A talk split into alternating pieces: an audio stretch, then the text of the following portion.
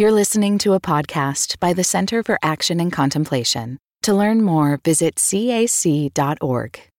Our desire is to honor and share the best parts of the Christian contemplative traditions so that this collective wisdom might serve the flourishing of humanity, all beings, and all of creation. My name is Ben Kesey, and I lead the development team at the Center for Action and Contemplation. I want to thank all of you who are generous donors, giving freely and cheerfully to make this work possible. If you've been impacted by these podcast conversations and are inspired to invest in the future of CAC's mission and work, twice per year we invite your financial support. To contribute, go to cac.org/donate to make a gift. Thank you so much. Greetings. Uh, I'm Jim Finley. And I'm Kirsten Oates. Welcome to Turning to the Mystics.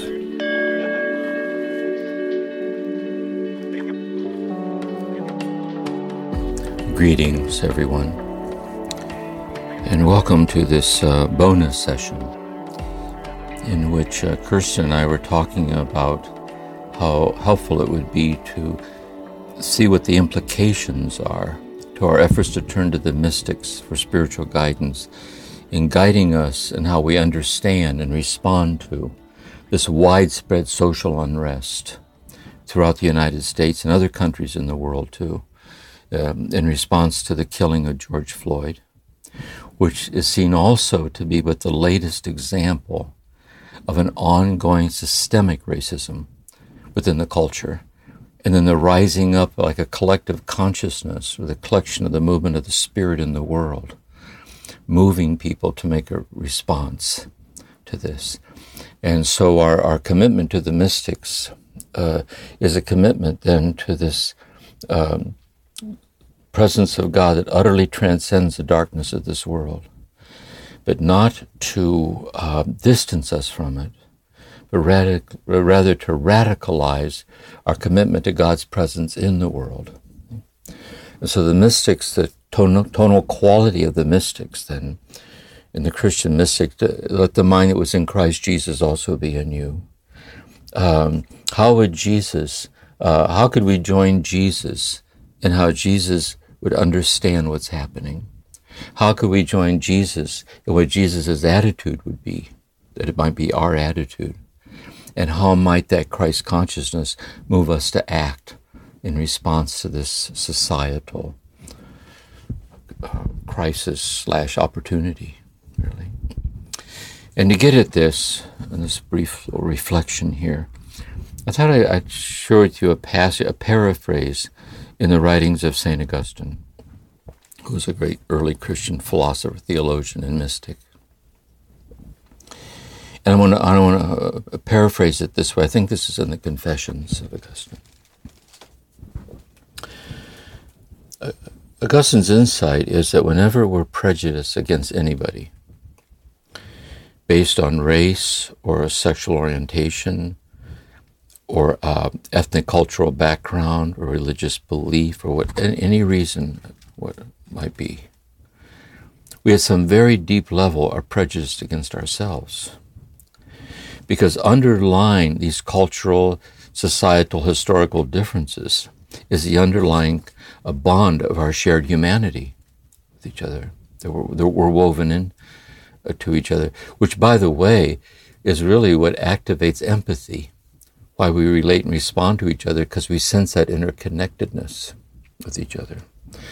And for us here too, in the sense of faith or in the sense of the mystics, it goes even deeper because here we say whenever we're prejudiced against anyone, we're prejudiced against ourselves as a person created by God in the image and likeness of God. That, that, that all of us are the children of God. That all of us are siblings of infinite love. And we're woven together in that love. And so the, the, the spiritual depth dimension of the destructive power of prejudice rises up than in this kind of fundamental understanding of how we understand this and respond to this. And, so um, I think this what this invites us to do is to re- reflect on this as a kind of a contemplative lectio divina, because it bears upon this ancient, um, long standing tradition of the relationship between spiritual awakening and social justice, between spiritual awakening and the corporal works of mercy. And um, it, it's now sitting in our lap. This is our turn now to be present to this. And um, so, my suggestion then would be to do toward the end of this little reflection here, where we're going to uh, sit in meditation together. But my thought for you is that you would consider the spiritual practices as, as you're so inclined. For example, you might stand uh, for eight minutes and 46 seconds in a kind of a sacramental uh, embodiment or oneness with the community of concerned, compassionate people in the presence of God. And in this way, also to know that in doing so, you take your stand. Because another key thing about these mystics is that when we sit in silent meditation, giving ourselves over to God, the healing energies of that sitting flow out and touch the whole world in ways we don't understand. There's a kind of unseen contemplative ministry to the world, and our sitting practice grounds us in that to take our stand. Another suggestion would be to consider a reading the, the signs that people are putting up on the fences and the walls and holding up. Like that Simon and Garfunkel song, the words of the prophets are written on the subway walls and tenement halls. Or also, there's some excellent um, Google articles of talks of, of so- sociologists and theologians and ministers and pastors who we can also kind of listen to that kind of help us and encourage us and guide us in this.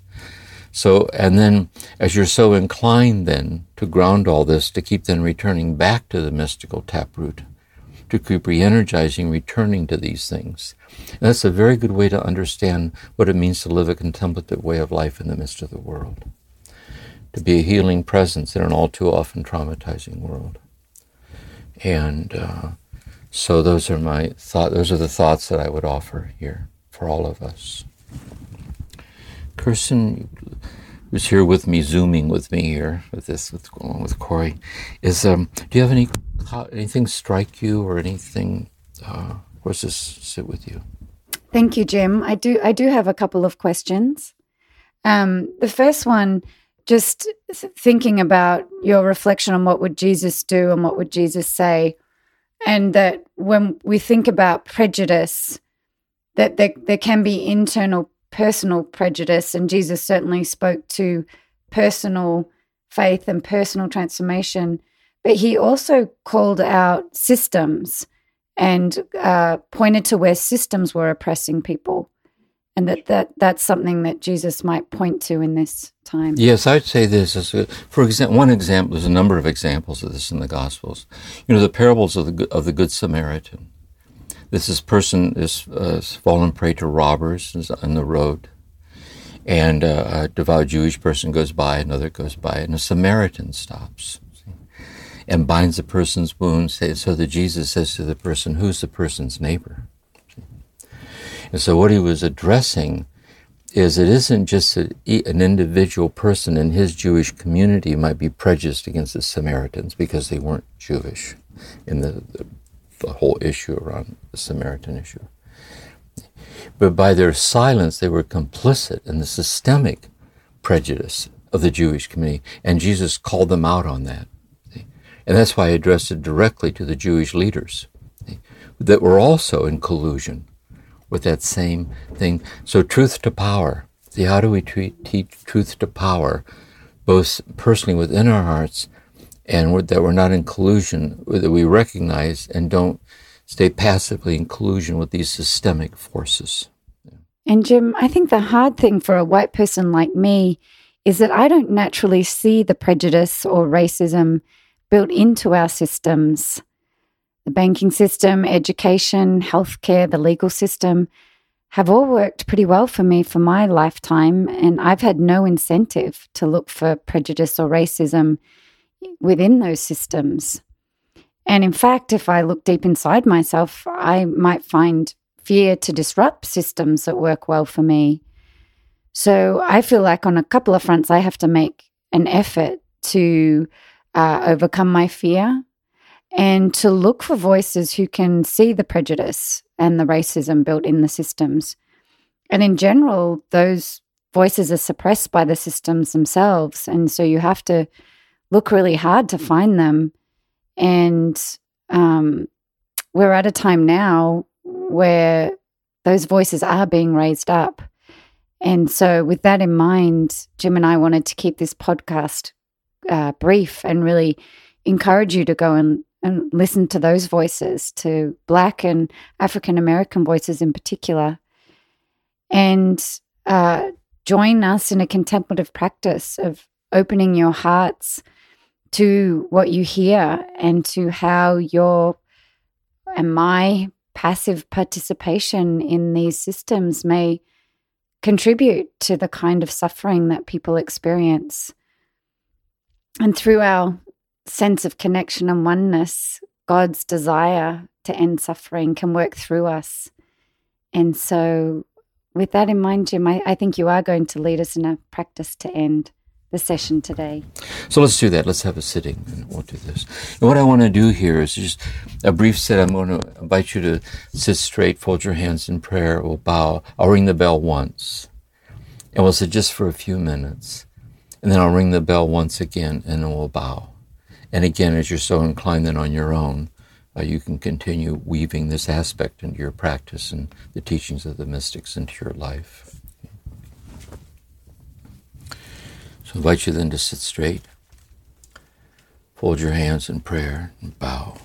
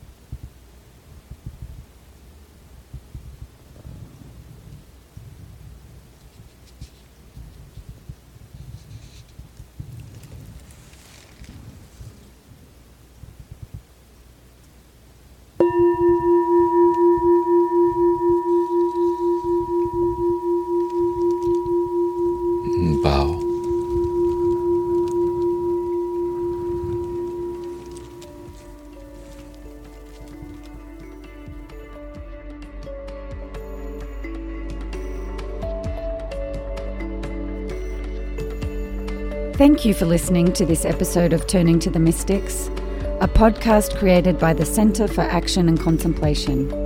We'll see you again soon.